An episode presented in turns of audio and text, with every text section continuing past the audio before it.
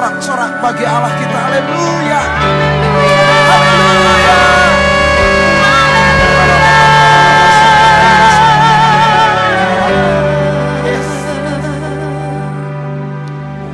Yang kami tahu Tuhan Yesus bahwa Engkaulah yang memilih kami sebelum dunia ini dijadikan. Engkau juga yang membimbing, menopang, memelihara, menuntun kami dalam setiap perjalanan hidup kami. Engkau tidak pernah meninggalkan, engkau tidak pernah membiarkan kami, engkau selalu menyertai kami sampai akhir zaman. Terima kasih Tuhan, sampai saat ini engkau terus menerus memimpin kami, memberkati kami, membina dan melindungi keluarga kami. Terima kasih Tuhan, terima kasih. Hari ini kami tahu kalau engkau mengumpulkan kami di tempat ini, ada pesan penting yang kau mau sampaikan dalam hidup kami. Kami persilahkan roh kudus bekerja di tengah-tengah kami. Supaya kami betul-betul mendapat berkat lewat kebenaran firman. Dalam nama Tuhan Yesus Kristus. Kami berdoa dan mengucap syukur. Haleluya. Amin. Beri sorak-sorak bagi Allah kita. Haleluya. Silakan duduk ibu-ibu yang dikasih oleh Tuhan. Shalom. Ya, hari ini hari ke-24 bulan Januari. Selamat tahun baru karena baru ketemunya hari ini. Biar di tahun ini saudara-saudara tahun yang penuh dengan berkat dan anugerah dari Tuhan. Hari ini saya akan mengupas kebenaran firman Tuhan dengan tema menjadi keluarga yang unggul. Menjadi keluarga yang unggul. Saudara-saudara, saya tidak tahu ya orang-orang yang hebat sekalipun hamba Tuhan di Amerika, pendeta, terus song leader di Amerika, juga anak Tuhan bisa bercerai. Beberapa hamba Tuhan di Australia juga bercerai. Saudara-saudara, anak Tuhan di Indonesia juga bercerai. Saya berpikir begini ya, mereka punya kedudukan, mereka punya jabatan, mereka punya kekayaan, mereka orang pandai. Tetapi mereka dalam keluarga tidak unggul. Saya berharap hari ini kita akan membahas hal ini. Keunggulan kita bukan dalam karir kita unggul, tapi dalam keluarga brok-brok ancur-ancuran. Kita dalam kekayaan, kita unggul, kaya raya, saudara-saudara. Tapi hancur dalam keluarga. Tentu tidak demikian. Kita rindu sekali keluarga kita menjadi keluarga yang unggul. Katakan amin. Dan apa saja ciri dari keunggulan sebuah keluarga. Ibrani pasal 11 ayat yang ketujuh. Kitab Ibrani pasal 11 ayat yang ketujuh. Ibrani pasal 11 ayat yang ketujuh. Saya akan menjelaskan dalam kitab Ibrani pasal 11 ayat ketujuh ini. Di depan juga besar ini. Nah, saya akan menjelaskan lewat layar yang besar ini. Mari kita baca bersama-sama. Satu, dua, tiga. Karena iman, maka Nuh dengan petunjuk Allah tentang sesuatu yang belum kelihatan dengan taat mempersiapkan apa? Bahtera untuk menyelamatkan keluarganya. Dan karena iman itu ia menghukum dunia dan ia ditentukan untuk menerima kebenaran sesuai dengan imannya. Coba kita perhatikan kalimat ini. Karena iman maka Nuh dengan petunjuk Allah tentang sesuatu yang belum kelihatan dengan taat mempersiapkan apa? Batra untuk apa? Untuk menyelamatkan keluarganya. Ini perlu digarisbawahi. Ternyata Nuh mempersiapkan Bahtera bukan untuk menyelamatkan bangsa-bangsa. Nuh dalam mempersiapkan Bahtera bukan untuk menyelamatkan jiwa-jiwa yang banyak. Target Nuh menyelamatkan keluarga. Bukan tidak penting bangsa-bangsa dan suku bangsa. Bukan tidak penting masyarakat jiwa-jiwa, bukan. Tetapi yang jauh lebih penting adalah keselamatan keluarga. Saudara kalau mau unggul, unggul dalam keluarga. Sebab kalau unggul dalam politik, waduh banyak sekali. unggul di dalam karir, banyak orang unggul dalam karir. Unggul dalam jabatan, banyak orang yang punya jabatan tinggi. Unggul dalam kekayaan, begitu banyak orang kaya.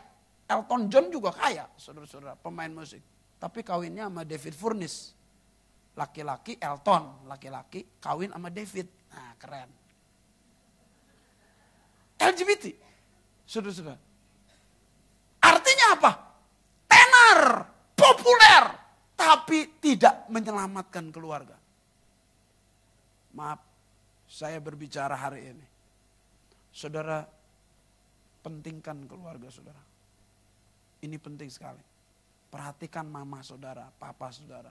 Perhatikan kakak saudara, adik saudara. Perhatikan keponakan saudara. Yang termasuk keluarga pokoknya lah.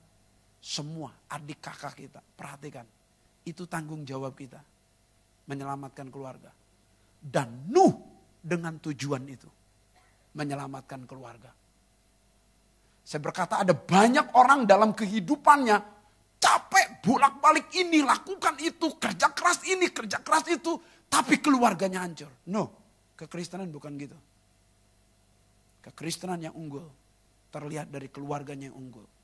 Perhatikan dalam Alkitab. Untuk menjadi diaken. Untuk menjadi penatua. Syaratnya keluarga. Suami dari satu istri. Itu keluarga. Dihormati oleh anak-anaknya. Itu keluarga. Ramah. Bukan peminum. Hidupnya benar dalam keluarga. Jadi patokannya bisa memimpin keluarga. Bisa memimpin masyarakat. Tidak bisa memimpin keluarga. Hancur dalam masyarakat. Berhasil dalam keluarga. Berhasil dalam karir. Tidak berhasil dalam keluarga. Karir pun yang sudah berhasil hancur. Maka keluarga sangat penting. Supaya menjadi keluarga yang betul-betul selamat. Keluarga yang betul-betul unggul. Bagaimana ukuran, tolak ukur keluarga yang unggul? Saudara dalam ayat ini, karena iman, satu kali, maka Nuh dengan petunjuk Allah tentang sesuatu yang belum kelihatan dengan taat mempersiapkan bahtera untuk menyelamatkan keluarganya. Dan karena iman, dua kali kata iman. Ia menghukum dunia dan ia ditentukan untuk menerima kebenaran sesuai dengan iman. Tiga kali kata iman. Keunggulan keluarga itu terletak dari imannya. Dia mengandalkan siapa? Dia mengharapkan siapa? Dia memuja siapa? Dia menyembah siapa? Itu penting. Maka titik beratnya bukan kaya. Bukan populer. Bukan punya jabatan. Bukan punya sesuatu yang dibanggakan. Bukan. Karena iman.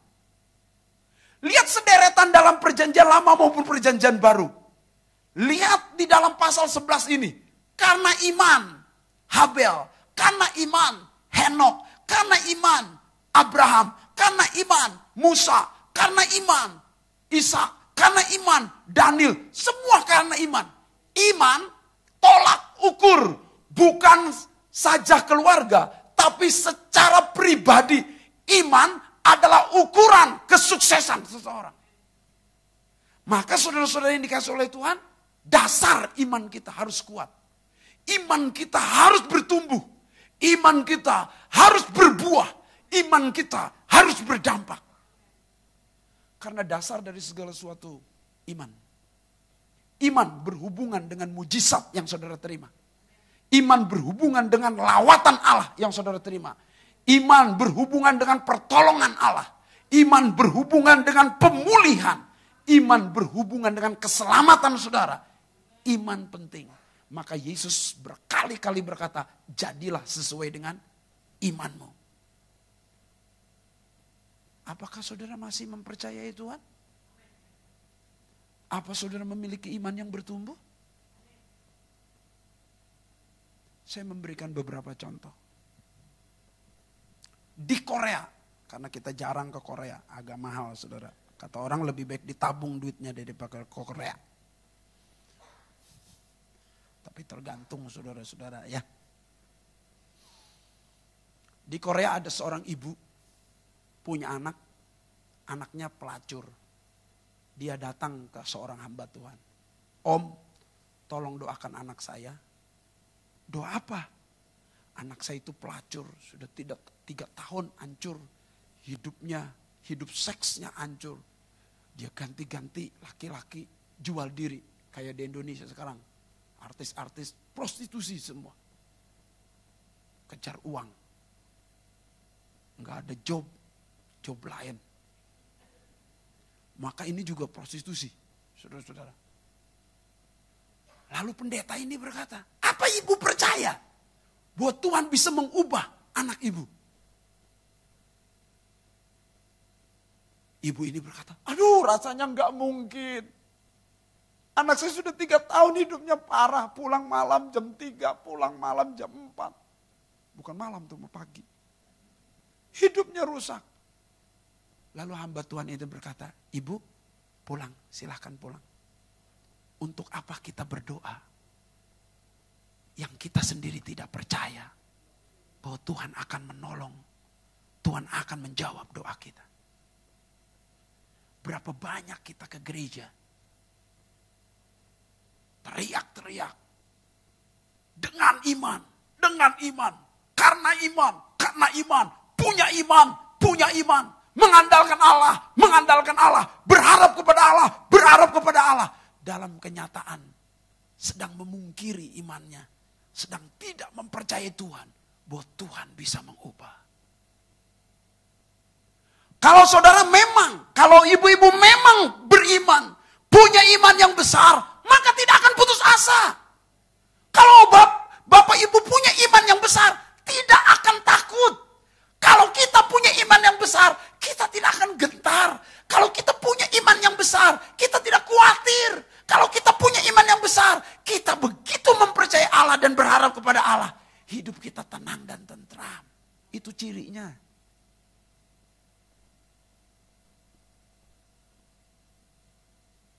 Saya memberi contoh kedua. Waktu saya berjumpa dengan teman saya. Saya bilang, eh, udah lama gak ketemu. Udah punya anak berapa? Dia berkata, eh kawin aja belum. Nanyain anak. Wah kaget saya. Karena sebelum saya berpacaran, dia sudah punya pacar.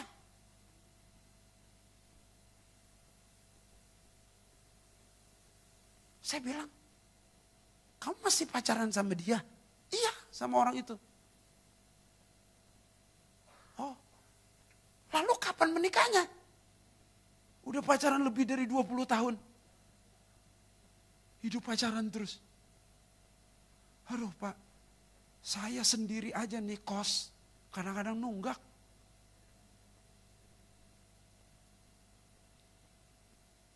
Kalau saya punya istri kan perlu Bukan kos lagi meningkat jadi ngontrak. Uangnya dari mana? Belum lagi menikah banyak keluar uang. Sewa gedung. Konsumsi. Kasih uang PK pendeta yang memberkatinya. Jangan lupa itu. Belum lagi harus beli seragam keluarga segala macam. Ongkosin Orang tua dari kampung ke Jakarta. Waduh, saya nggak bisa Pak Abid. Belum lagi kalau punya anak. Memang sih ke rumah sakit sekarang udah ada BPJS. Tapi susunya nggak ada disumbang sama BPJS. Makannya, wah susu pediasur aja 299.999 rupiah. Dari mana uangnya? Lihat. Dia ke gereja, tapi tidak punya iman. Bagi dia Allahnya untuk menyediakan uang kos aja nggak sanggup. Bagi dia Allahnya begitu kecil. Untuk menyediakan pediasur aja nggak sanggup. Allah yang besar, Allah yang tinggi, Allah yang agung, Allah yang dahsyat, Allah yang luar biasa, Allah yang tidak terbatas itu dikotakan dan dibatasi oleh pikiran kita. Bahwa Allah itu kecil dan sempit. Tidak berkutik. Dia tidak mampu memelihara saya. Dia tidak mampu bayar kos saya. Dia tidak mampu bayar kontrakan saya. Dia tidak mampu bayar uang susu anak-anak saya. Dia itu sangat kecil. Jadi kalau ditanya seberapa besar Allah kita, sebesar imanmu. Kalau iman saudara besar, Allah saudara besar. Kalau iman saudara kecil, Allah saudara kecil. Saudara sedang berjalan dengan apa? Otak kita? Berjalan dengan pengalaman kita? Berjalan dengan kepintaran dan pengetahuan kita? Atau berjalan dengan iman kita? Mempercayai Allah. Bahwa Allah sanggup melakukan segala perkara. Tidak ada yang mustahil bagi dia. Dia mampu melakukan segala perkara. Saya memberi contoh saya sendiri. Waktu saya menikah, kumpullah keluarga. Kakak saya, salah satu pemimpin keluar, pemimpin perusahaan Jepang, dia berkata, Bin, kamu berani menikah, gajimu berapa? Saya waktu itu mengajar di SMK Battle Petamburan. Dengan berbagai jam yang banyak. Saya menyebutkan, gajimu satu bulan berapa? 160 ribu. Kaget dia. Apa? 160 ribu? Bagaimana cukup keluarga kokoh? Tiap bulan 15 juta aja kadang-kadang kurang untuk makan keperluan ini, keperluan itu. Lalu saya senyum dan berkata kepada kokoh saya, Iya, Koko berjalan dengan uang dan kekayaan, tapi saya berjalan dengan iman. Itu aja bedanya. Diam dia. Sampai sekarang saya menikah dengan Ibu Anita, anak dua, menyekolahkan banyak orang di rumah saya, berkecukupan. Enggak pernah kelaparan, enggak pernah minta-minta. Orang yang berjalan dengan iman Allah berkati. Tidak diberkati lewat gaji, diberkati lewat pelayanan. Tidak diberkati lewat pelayanan, diberkati lewat dunia usaha. Tidak diberkati lewat dunia usaha, diberkati lewat berbagai cara. Sederhana hidup ini, yang penting punya iman. Iman saudara besar. Jangan terlalu kecil. Karena Allah saudara besar. Maka iman saudara harus besar. Jangan terlalu kecil. Kapan iman itu dimulai? Dari diri saudara sendiri. Dalam keluarga. Dimulai dari saya untuk menyelamatkan keluarga. Dimulai dari cici saya untuk menyelamatkan keluarga. Iman itu menular. Kalau saudara sebagai istri punya iman yang besar, menular pasti kepada anak-anak, menular kepada suami, tapi kalau saudara punya iman yang lemah, saudara-saudara bagaimana engkau bisa menularkan pengaruh itu? Gak bisa. Tularkan pengaruh itu. Yang Alkitab katakan jika satu orang dalam keluarga selamat, maka seisi rumahnya diselamatkan. Artinya apa? Iman saudara tentang keselamatan menular kepada seluruh keluarga. Maka seluruh keluarga diselamatkan. Tapi kalau saudara sendiri tidak bisa menularkan, lemah. Tiap hari kalau ngobrol sama suami, Pak, hidup ini tambah susah ya. Kayaknya kita, anak-anak kita nggak bisa sekolah. Ya cukup dari SMU aja ya Pak. Mulai lemah sekali imannya. Tidak optimis. Ciri iman yang besar optimis. Ciri iman yang sempit, yang lemah, pesimis. Aduh Pak, bangun rumah, nggak selesai-selesai udah lima tahun. Kita robohin aja lah Pak. Naik kagak. Rubuh kagak. Imannya pesimis sekali. Lihat Pak, anak kita kurang pandai. Rasanya gak punya masa depan. Bagaimana nanti kita tua ya? Anak kita nakal-nakal semua. Kita tua gimana? Ya kalau tua beruban pasti. Keriput itu aja yang pasti. Tapi kalau lihat anak-anak kita, yang nakal mungkin. Nah, kita punya iman. Kita berkata Tuhan, saya percaya dulu saya lebih nakal dari anak saya kok. Engkau bisa ubah. Anak saya pasti bisa ubah. Engkau pasti bisa nolong anak saya. Dulu begitu susah saya. Dan Tuhan berkati saya, pasti engkau juga bisa menolong anak saya. Dan anak saya tidak susah hidupnya, saya tidak khawatir masa depan anak-anak saya. Itu iman yang besar. Jangan malah mengeluh. Udah suami capek pulang kerja, saudara ngeluh. Tidak tahu ya, siapa yang jadi presiden nanti ya Pak. Gak usah diurusin. Itu ada pemerintahan yang ngurus. Presidennya siapa ke? Saudara-saudara, gak usah khawatir. Tuhan pasti milih yang terbaik buat Indonesia. Karena banyak yang berdoa. Hanya saudara beriman dan berdoalah. Bahwa orang baik yang akan terpilih. Orang yang punya rekam jejak yang baik yang akan terpilih. Orang yang hebat yang membangun Indonesia dan cinta Indonesia yang akan terpilih. Itu aja saudara imani dan percaya kepada Tuhan. Jangan ikut khawatir. Ini gembar-gembor lagi Ahok akan menikah. Saudara juga ikut pusing gitu. Ngapain? Itu kan persoalannya Ahok. Bukan persoalan saudara. Saudara mikir persoalan saudara sendiri bagaimana selesai. Biarin aja dia. Allah punya jejak-jejak langkah-langkah buatnya Pak Ahok.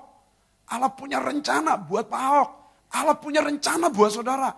Saudara hanya berdoa saja. Sudah. Sudah berharap kepada Tuhan. Gak usah mikirin jalan hidup orang. Jalan hidup sendiri aja gak bisa diukur sama kita. Tuhan yang atur jalan hidup kita. Kok kita mau ngatur jalan hidup orang? Stres. Ayo lakukan tindakan iman. Dari perkataan kita, perkataan yang terus menguatkan, perkataan yang terus optimis, perkataan yang terus membangun, perkataan yang terus menasihati, perkataan yang terus menghibur sekeliling orang-orang terdekat. Itu perkataan iman. Tapi saudara juga harus punya pikiran iman. Bahwa Allah sanggup, Allah mampu, Allah bisa. Dia lakukan segala perkara. Aku tidak khawatir, aku tidak lemah. Ya. Saudara dalam tindakan juga, tindakan-tindakan iman. Semangat hidup, menyala-nyala, memuji Tuhan, menyembah, hidup dalam doa. Itu tindakan imannya. Kita tidak bisa berkata, beriman, beriman, beriman. Doa enggak pernah, puasa enggak pernah, bernyanyi enggak pernah, menyembah enggak pernah, ke gereja malas-malas. Bukan beriman itu mah, lagi stres iman namanya. Kalau beriman dia terlihat dari tindakan-tindakannya, begitu mempercaya Allah. Dan saya tahu orang yang mengandalkan Tuhan, ia akan diberkati. Orang yang menaruh harapan kepada Tuhan akan diberkati. Sesuai dengan janji firman Tuhan. Diberkatilah orang yang mengandalkan Tuhan yang menaruh harapannya kepada Tuhan, ia akan seperti pohon yang ditanam di tepi aliran air yang merambatkan akar-akarnya, mengembangkan diri berarti, merambatkan akar-akarnya ke tepi batang air. Ia tidak akan mengalami masa kering, daunnya tetap hijau. Ia tidak akan berhenti menghasilkan buah. Wow, hebat sekali. Tidak akan takut masa-masa kering. Itu janji Tuhan. Nah kalau saudara takut berarti sedang tidak mengandalkan Tuhan, tidak percaya Tuhan. Maka Yesus berkata, jangan khawatir tentang hari esok. Hari esok punya kesusahan sendiri. Saudara harus kekhawatiran hari ini. Cukuplah untuk hari ini. Percaya kepada Tuhan. Dan Alkitab berkata, hal itu dikejar oleh bangsa-bangsa yang tidak mengenal Allah. Orang yang khawatir itu tandanya tidak mengenal Allah. Saudara jangan khawatir. Sebagai tanda saudara mengenal Allah. Di sini Tuhan mengingatkan, seberapa berimankah saudara? Di sini Tuhan menekankan bahwa kalau saudara beriman, bagi Tuhan tidak ada yang mustahil. Kalau saudara beriman, percaya penuh kepada Allah, Allah dapat mengerjakan segala sesuatu tanpa batas. Kalau saudara betul-betul percaya kepada Tuhan, bisnismu akan aman, tidak khawatir. Keluargamu akan aman, tidak khawatir. Pelayananmu akan aman, tidak khawatir. Apa yang kita khawatirkan? Itu tandanya kita tidak mempercayai Tuhan di bidang itu. Jangan sempitkan Allah. Allah itu hebat. Maka kalau suamimu orang yang punya iman besar, itu keluargamu unggul. Kalau anak-anakmu punya iman besar, kepercaya kepada Kristus, baru itu keluarga yang unggul. Jangan mudah berubah, jangan mudah meninggalkan Tuhan, jangan mudah putus asa. Ini ada mahasiswa UBM ya, yang baru-baru lalu ya. Dari lantai berapa? Delapan apa berapa? Terjunkan diri. Tanpa parasit lagi, parasut. Tanpa parasut, ya matilah. Kenapa? Anak begitu masih muda. Baru usia 18 kalau nggak salah. 18 atau 19 tahun. Usia 18-19 tahun putus asa. Ya ampun. Mudah bunuh diri.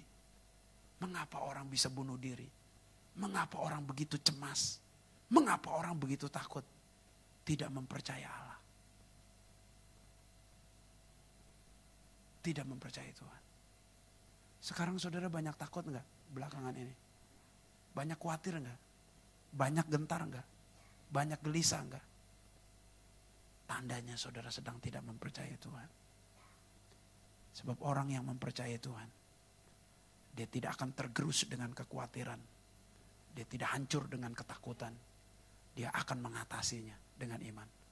Allah menyertainya lebih besar daripada setiap persoalan dan pergumulan kita. Allah yang menyertai kita adalah Allah yang besar, Allah yang dahsyat. Apa yang kita takuti? Kecuali saudara tidak mempercayai Tuhan. Baru saudara takut. Mari bangkitkan iman keluarga kita. Satu dengan yang lain saling menasehati dalam firman satu dengan yang lain sambil mengingat firman Allah. Satu dengan yang lain sambil bertindak dalam doa. Satu dengan yang lain sambil bertindak beriman kepada Allah. Sambil berpikir besar kepada Tuhan. Allah mampu lakukan segala perkara. Dan orang-orang seperti ini adalah orang-orang unggul. Keluarga yang anggotanya punya iman yang besar akan menjadi unggul. Itu sudah pasti. Sekarang ciri yang kedua atau tolok ukur yang kedua Ternyata keunggulan dalam sebuah keluarga, terutama keluarga Nuh, diukur dari imannya. Bagaimana keunggulan yang kedua? Perhatikan ayat ini. Karena iman, kata Alkitab. Keluarga Nuh, maka Nuh dengan petunjuk Allah. Tentang sesuatu yang belum kelihatan. Taat mempersiapkan bahtera. Garis bawahi, karena iman maka Nuh dengan petunjuk Allah. Garis bawahi petunjuk Allah. Ucapkan petunjuk Allah. Saya berkata begini ya. Langkah untuk supaya keluarga kita unggul. Bukan hanya menerima Yesus dan percaya kepada Yesus. Sebab banyak orang yang menerima Yesus dan percaya kepada Yesus hidupnya ngaco-ngaco. Harus hidup tiap hari sesuai dengan petunjuk Allah.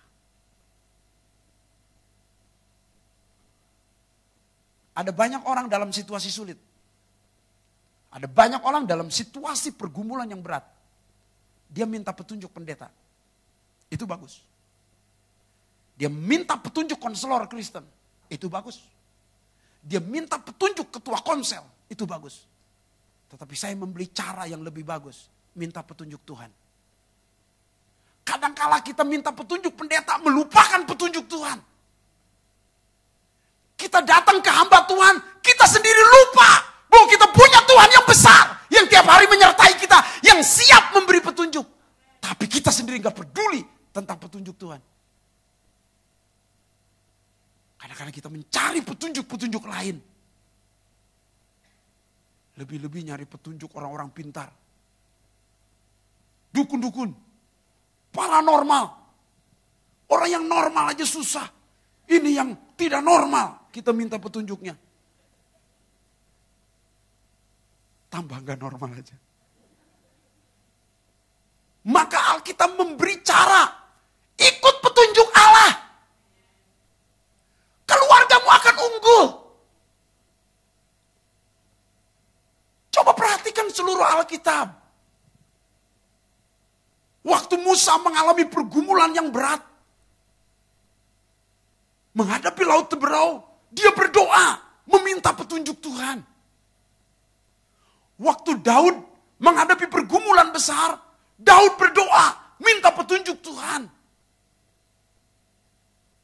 Waktu Daniel mengalami krisis, orang-orang pintar akan dibunuh zaman Nabukadnezar karena tidak bisa mengartikan mimpi Nebukadnezar.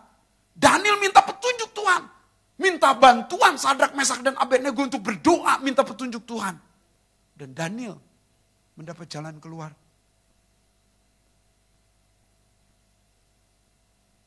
Seluruh Alkitab memberi contoh yang sama. Saat beban berat, saat kesulitan, saat banyak masalah, minta petunjuk Tuhan. Yesus untuk memilih 12 muridnya, semalam-malaman dia berdoa, minta petunjuk Tuhan. Yesus sebelum besoknya disalibkan, dia berdoa di Taman Getsemani, minta petunjuk Tuhan. Untuk penginjilan, Paulus harus pergi ke mana? Dia per, mau pergi ke Berea. Tapi minta petunjuk Tuhan. Akhirnya Tuhan tidak izinkan dia perginya ke Makedonia Tuhan utusnya. Minta petunjuk Tuhan. Jangan sampai kita jadi orang Kristen yang melupakan petunjuk Tuhan. Keunggulan dari setiap orang Kristen adalah dia berjalan sesuai dengan kehendak Allah, sesuai dengan petunjuk Allah. Saat seseorang berjalan sesuai dengan petunjuk Allah, itulah keunggulan keluarga itu.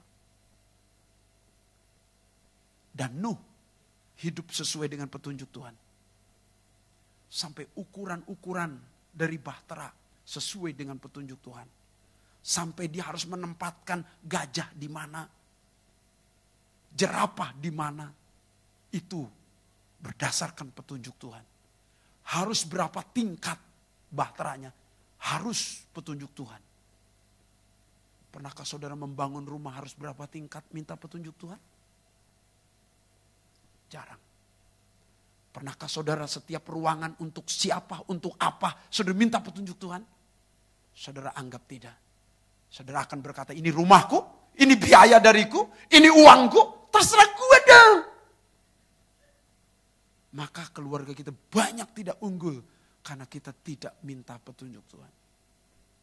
Masing-masing kita jalan menurut cara kita, pikiran kita, kehendak kita, kemampuan kita, kepintaran kita.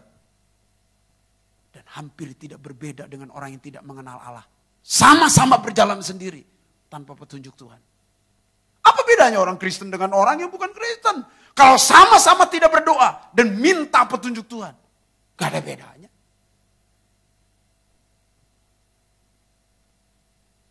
Kalau saudara ingin unggul, ikuti Tuhan.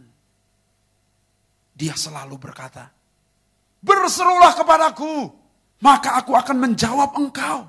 Dan akan memberitahukan kepadamu hal-hal yang besar, hal-hal yang tidak engkau ketahui, hal-hal yang tidak terpahami. Mintalah, maka akan diberikan. Carilah, maka akan mendapat. Ketuklah, maka maka pintu akan dibukakan bagimu. Karena setiap orang yang meminta akan menerima. Setiap orang yang mencari akan mendapat. Setiap orang yang mengetuk, maka pintu akan dibukakan baginya. Lihat tawaran Tuhan.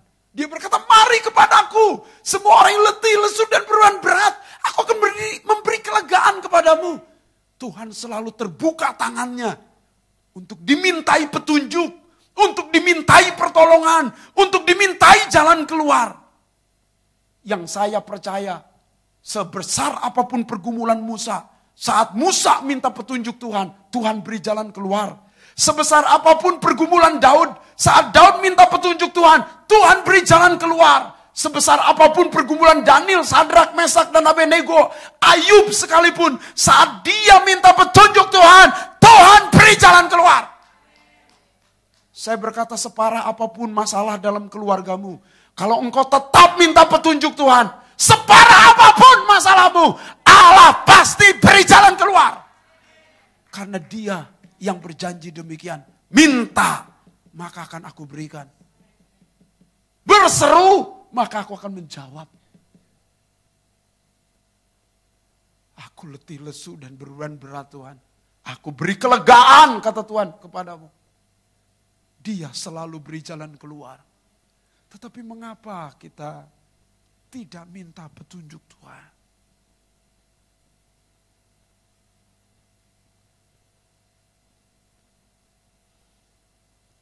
Ada banyak orang kecewa dalam hidupnya.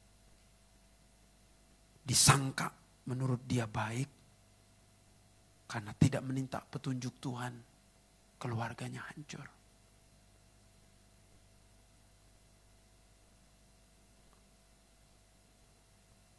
Saya punya kawan pengusaha.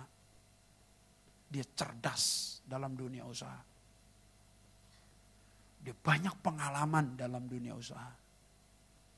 Karena dia menganggap dia cerdas, dia sudah banyak pengalaman, dan dia bergelut di dunia usaha itu sudah puluhan tahun, rasanya tidak perlu berdoa waktu dia ambil keputusan kerjasama dengan seseorang atau orang baru. Modal dak kerjanya, joinannya hancur karena dia ditipu. Perusahaannya goncang. Sampai punya utang miliaran. Sampai dia menangis dan berkata kepada saya, Pak Apin, kalau seluruh harta saya saya jual, tidak cukup mencukupi utang yang ditipu teman saya itu. Dia berkata kepada saya satu kalimat. Padahal hati kecil saya, Tuhan sudah mengingatkan, jangan kerjasama dengan dia. Tapi karena saya berhawa nafsu gitu ya, labanya, kantaunya lebih besar.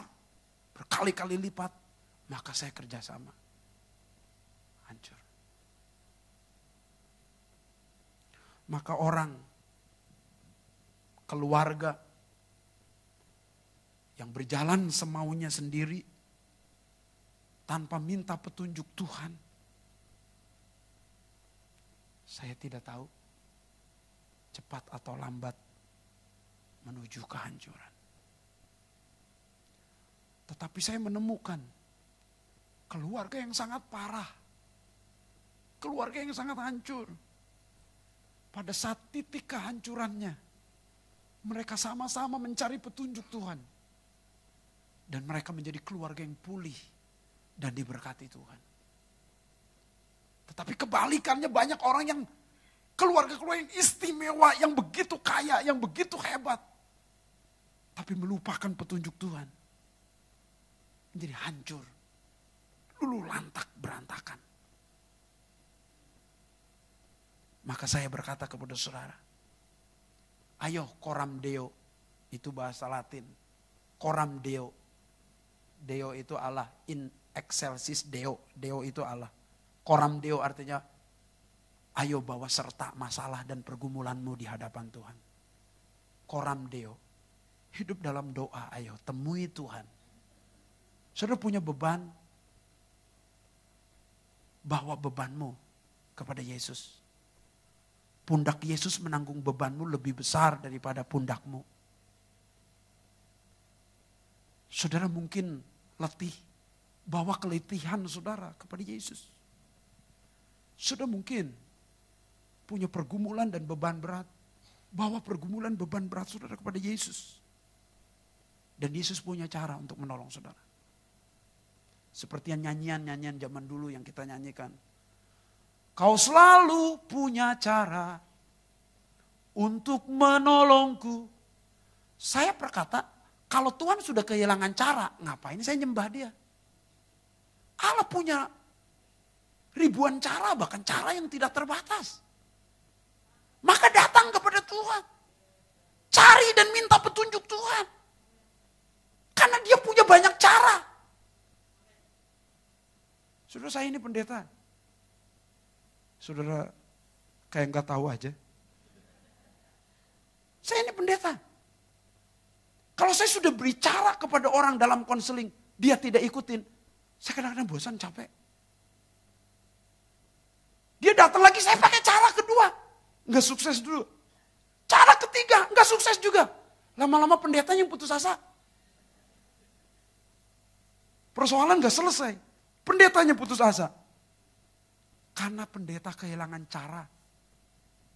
Konselor kehilangan cara. Suamimu kehilangan cara. Tapi Allah punya cara untuk menolong.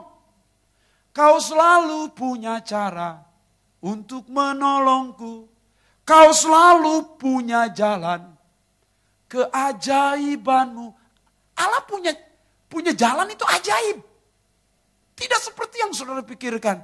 Kau dahsyat dalam segala perbuatanmu dan ku tenang di dalam. Saudara kalau mempercaya Allah punya cara, engkau minta petunjuk Tuhan, hidupmu pasti tenang. Tidak gedebak-gedebuk. Yang kalau Prabowo berkata gerasa gerusu. Enggak. Tenang. Engkau punya cara. Allah punya cara. Minta petunjuk Tuhan. Sekali lagi saya mengingatkan, benar-benar mengingatkan. Cuman saya ngomong ya, agak kasar. Diingatkan aja belum tentu saudara mau. Tapi nggak bosan-bosan saya ingetin lah. Jangan hanya menggunakan kepandaianmu, kepintaranmu, kemampuanmu, pengalamanmu. Jangan, engkau akan gagal. Karena cara yang terbaik adalah cara Allah.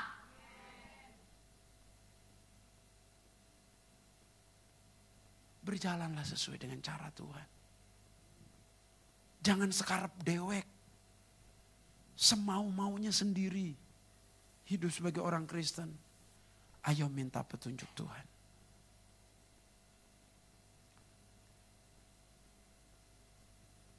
Kita tidak tahu apa yang terjadi hari esok. Tetapi Allah pemegang hari esok. Kita tidak tahu masa depan anak-anak kita. Tapi Allah pemegang masa depan anak kita. Maka percayalah, mintalah petunjuk Tuhan. Ajarkan ini kepada anak kita. Supaya anak kita tidak mengandalkan kepandaian, kepintarannya saja. Tapi anak-anak kita, keluarga kita, suami kita hidup berdasarkan petunjuk-petunjuk Tuhan. Jangan menurut mau-maunya sendiri. Itu tolak ukur yang kedua. Apakah keluargamu sekarang sedang hidup dalam doa, minta petunjuk Tuhan, atau berjalan sendiri tanpa tutor petunjuk Tuhan? Keluarga kita tidak unggul. Tapi selama kita tetap berjalan dalam petunjuk Allah, keluarga kita menjadi keluarga yang unggul. Yang ketiga, perhatikan ayat firman Tuhan ini. Karena iman, maka Nuh dengan petunjuk Allah tentang sesuatu yang belum kelihatan dengan taat mempersiapkan bahta untuk menyelamatkan keluarganya. Garis bawahi kata taat. Kata taat ini kata yang unik.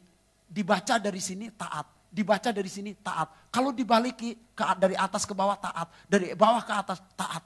Taat itu mau dibolak-balik tetap taat. Keunggulan dari sebuah keluarga yang unggul. Apakah keluarga saudara punya karakter yang namanya ketaatan?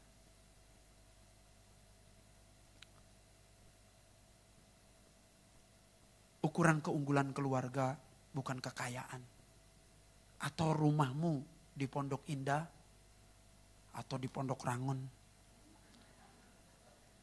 Rumahmu di Pantai Kapuk atau di Pantai Anyer. Enggak jadi masalah. Diukur apakah engkau keluarga yang taat.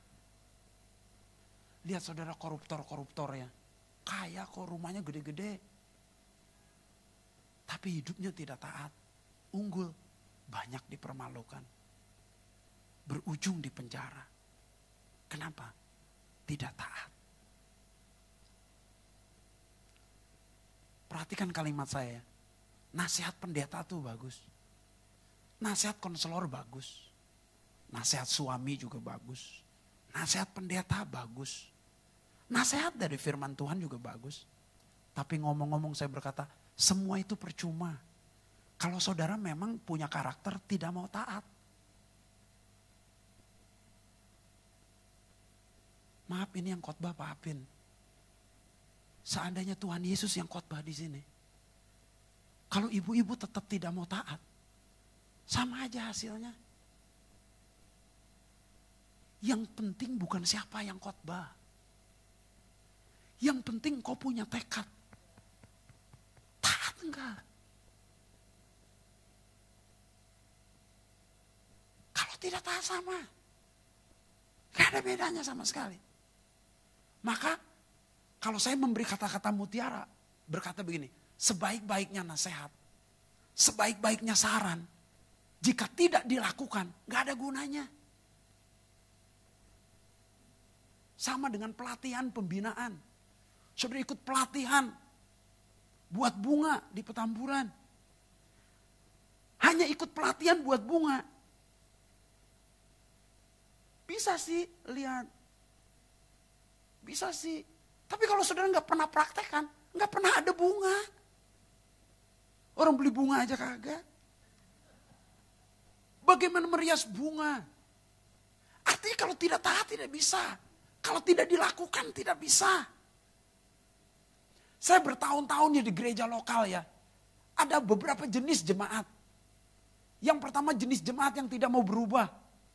Mau sampai nonggeng pendeta khotbah, dia nggak pernah berubah. Seperti Tuhan Yesus tidak pernah berubah. Dulu pelit. Sampai sekarang setelah 20 tahun malah tambah pelit. Gak berubah. Kenapa? Karena tidak taat firman.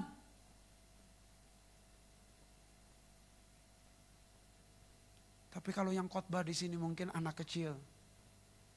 Saudara taat. Sudah akan berbeda yang membuat orang sukses dengan orang gagal adalah soal ketaatan. Mempraktekkan firman. Yang membuat orang Kristen sukses dengan orang Kristen yang gagal adalah ketaatan akan firman. Kalau tidak, gak akan mengubah apa-apa. Pada saat jemaat tidak mengalami perubahan, bukan firmannya yang salah, Bukan firman Tuhannya yang kurang urapan atau kurang kuat atau pendetanya kurang urapan dan kurang teologis. Bukan. Kitanya sebagai pendengar tidak mau taat mengikuti firman itu. Itu yang membuat tidak ada perubahan. Tidak ada keunggulan. Karena tidak taat. Maka Yesus berkata setiap orang yang mendengar perkataanku dan tidak melakukannya. Artinya tidak taat. Ia seperti orang yang membangun rumahnya di atas pasir. Yang bila datang hujan, datang banjir, angin melanda rumah itu. Rubuhlah rumah itu dan hebatlah kerusakannya. Banyak orang-orang Kristen ke gereja bukan tambah kuat rumah kehidupan rohaninya, tapi semakin hancur. Mengapa hancur dan hebat kerusakannya? Karena dia hanya mendengar firman, tapi tidak taat. Selama keluarga-keluarga kita tidak taat kepada firman Allah, tidak ada kesuksesan dan tidak ada keunggulan dalam keluarga kita. Taat saja. Karyawan yang baik taat saja. Kalau disuruh cedok air dari bejana itu cedok saja. Bawa ke pemimpin pesta. Itulah ketaatan. Tuhan tidak berkata begini kepada pelayan-pelayan itu. Ubah air itu jadi anggur. Bawa ke pelayan, ke pemimpin pesta. Bukan. Karena Yesus tahu bahwa pelayan-pelayan itu tidak bisa mengubah air jadi anggur. Maka yang diperintahkan hanya apa? Cedok saja air itu. Yang mengubahkan siapa? Tuhan. Bukan pelayan itu. Tapi Tuhan. Tuhan hanya berkata pukul gunung batu. Musa pukul gunung batu itu maka akan keluar air. Musa taat saja pukul. Tuhan tidak pernah memerintahkan Musa, Musa keluarkan air dari gunung itu. Enggak. Karena yang bisa mengeluarkan air dari gunung itu hanya Tuhan. Tapi kalau pukul gunung batu mah, ya anak kecil juga bisa sebetulnya. Hanya perlu ketaatan. Kalau Tuhan suruh maju, maju saja. Taat. Kalau Tuhan suruh lakukan, lakukan saja. Taat. Karena setiap petunjuk, setiap saran, setiap nasihat, setiap firman, tanpa ketaatan, tidak ada gunanya. Tapi kalau saudara taat, mujizat terjadi. Saudara taat, kuasa Tuhan pemulihan terjadi. Harus taat. Ada banyak saudara yang hidup dalam mimpi terus, nggak pernah bangun. Mimpi, saya pasti sukses, saya pasti berhasil, saya pasti hebat, saya pasti menjadi kepala dan bukan ekor. Wah doanya bagus, tapi itu mimpi, nggak bangun-bangun. Sebab orang yang bangun dia bergerak, taat. Lakukan sesuatu. Jangan mimpi terus. Saya memberi contoh yang lebih ekstrim. Bahwa nasihat tanpa ketaatan tidak ada gunanya.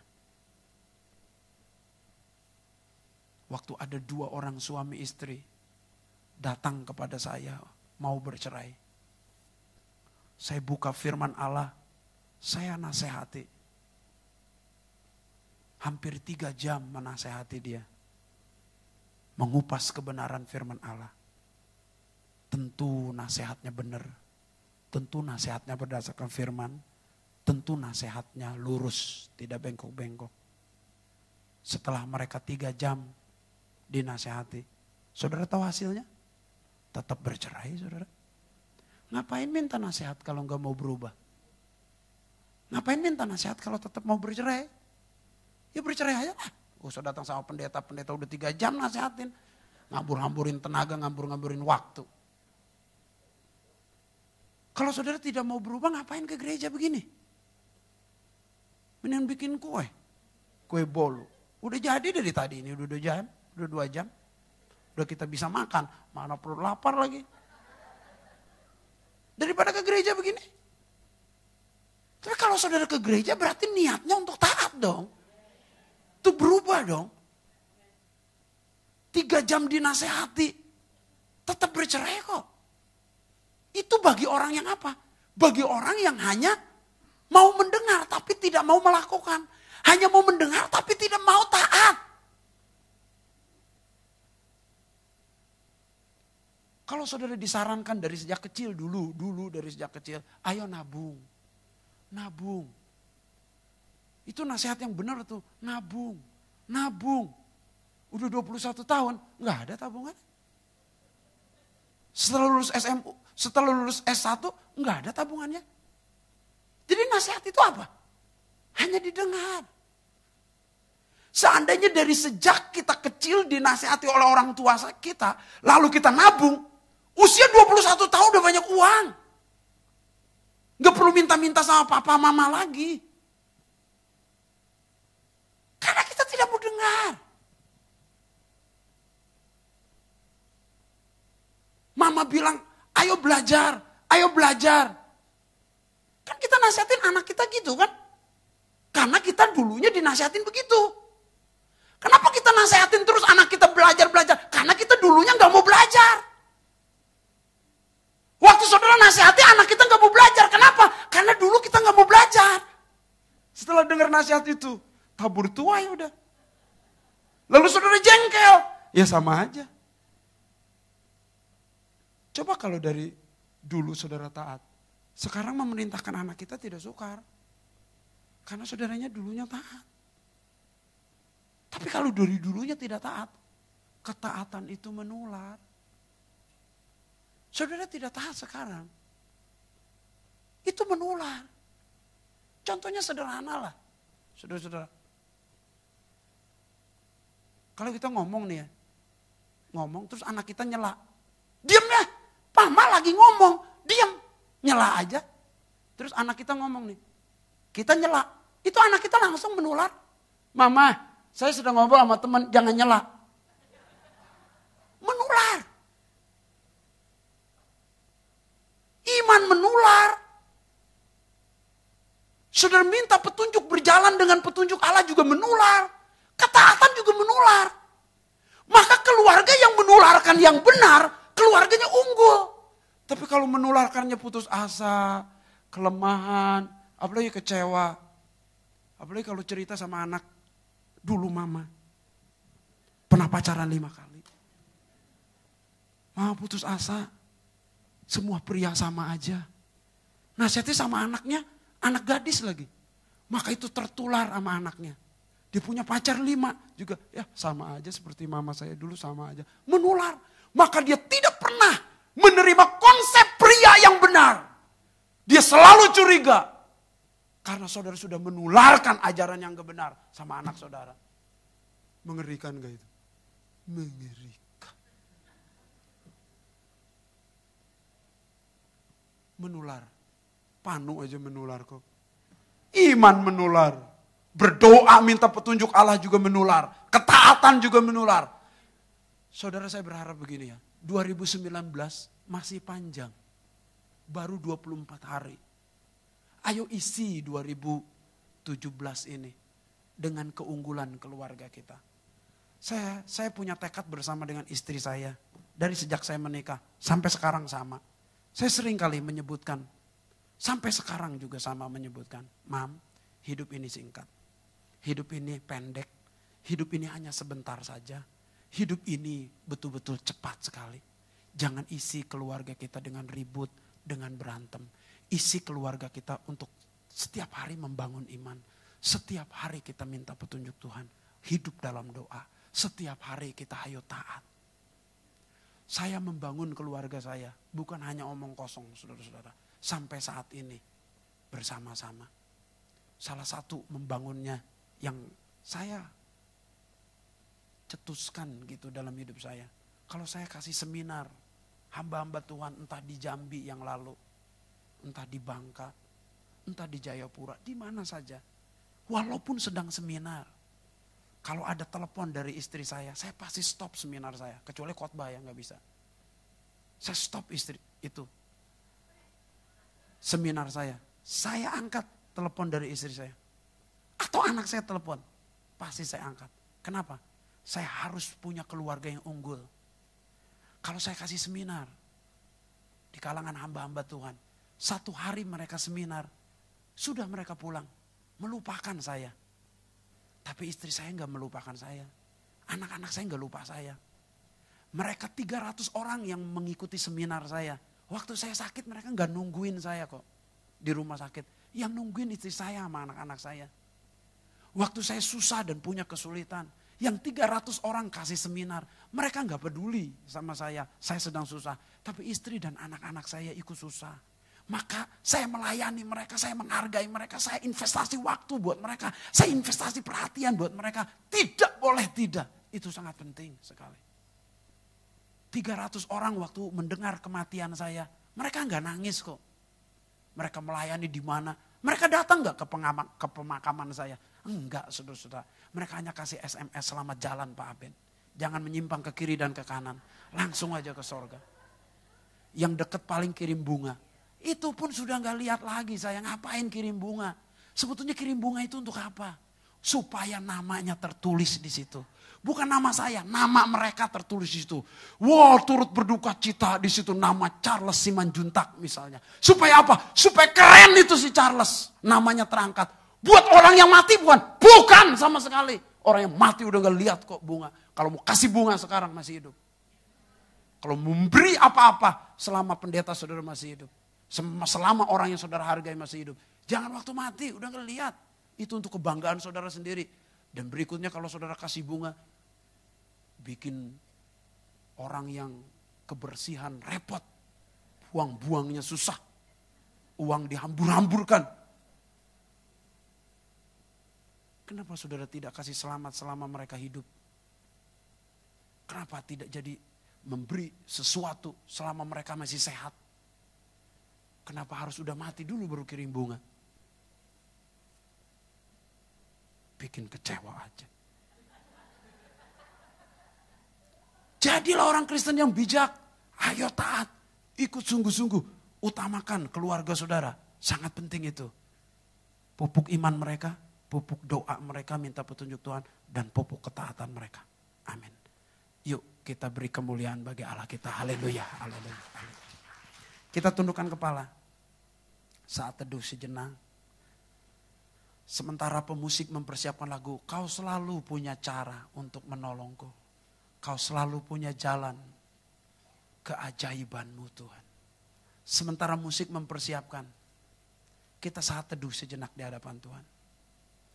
Saya minta satu menit saja ibu-ibu berdoa di hadapan Tuhan. Tuhan, ampuni saya. Saya belum memupuk iman saya dengan sungguh-sungguh. Seringkali khawatir, bimbang, takut, cemas. Tanda ketidakpercayaan. Sering saya melupakan untuk nanya petunjuk Tuhan. Rasa punya sendiri, punya cara sendiri punya kemampuan sendiri. Jarang meminta petunjuk Tuhan. Ampuni. Ampuni Tuhan. Seringkali kami banyak tidak taat. Engkau lihat Tuhan kalau kami menjadi istri-istri yang kurang taat ampuni.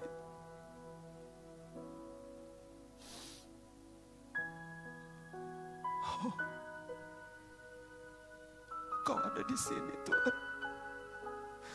Engkau tahu tingkah laku kami secara mendalam. Baik di rumah tangga kami maupun di luar. Semua engkau tahu tidak ada yang tersembunyi Tuhan. Betapa lemahnya. Kalau engkau melihat iman kami lemah, sering mengeluh. Sering putus asa. Orang lain tidak tahu Tuhan kami begitu rapuh. Tetapi hari ini kami mengakui dengan jujur, kami belum unggul di dalam iman. Bangkitkan kami lewat firman-Mu Tuhan, sebab iman timbul dari pendengaran-pendengaran akan firman Kristus. Engkau besar, Engkau dahsyat dalam segala caramu Tuhan. Seringkali kami begitu lemah dalam iman, ampuni kami. Tuhan, kalau selama ini kami jalan sendiri, sering merasa pintar, merasa mampu, merasa berpengalaman, tidak minta petunjuk Tuhan dalam doa, tidak membawa Tuhan dalam hidup kami, ampuni kami, ampuni, ampuni, ampuni, ampuni, ampuni kami. Darah Yesus menyucikan kami. Lihat hari-hari hidup kami. Kami banyak mendengar tapi tidak taat. Kami banyak menerima saran, nasihat, tapi kami tidak taat. Berarti kami tidak ada perubahan Tuhan. Tetapi hari ini, berikan kepada kami ketaatan, roh yang taat Tuhan. Taat. Keda kosoko pakuana masyikebesek. Baka kokolia kata kosyake makualeta pakuakamasa. Engkau ada di sini Tuhan. Sikakapa kata kapa kapa papa papa jama jama jama jama. setiap hati Tuhan, jamah setiap pribadi, jamah kami. Kami tidak bisa jalan sendiri. Engkau punya cara untuk membangkitkan menolong kami. Engkau punya cara Tuhan Yesus untuk mendidik dan menuntun kami. Di dalam nama Yesus. Dalam nama Yesus.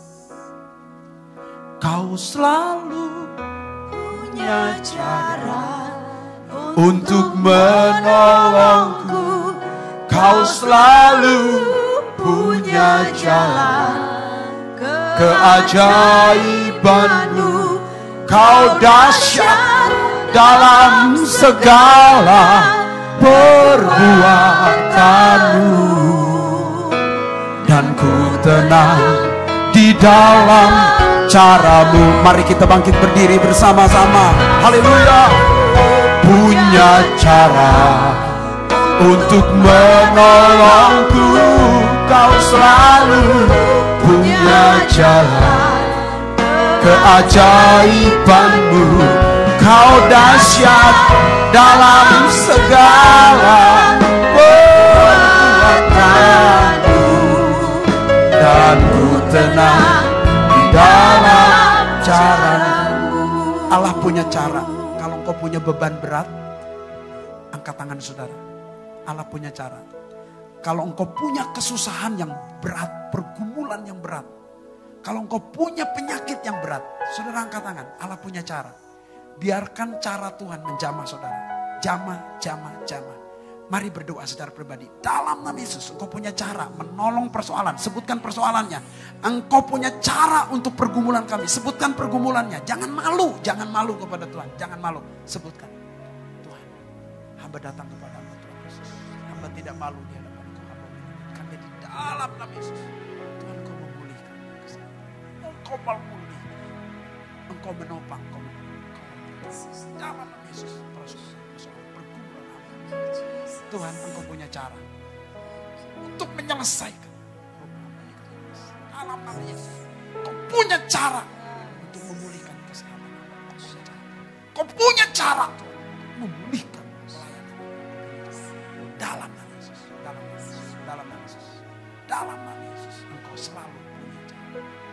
Kau selalu punya cara untuk menolongku.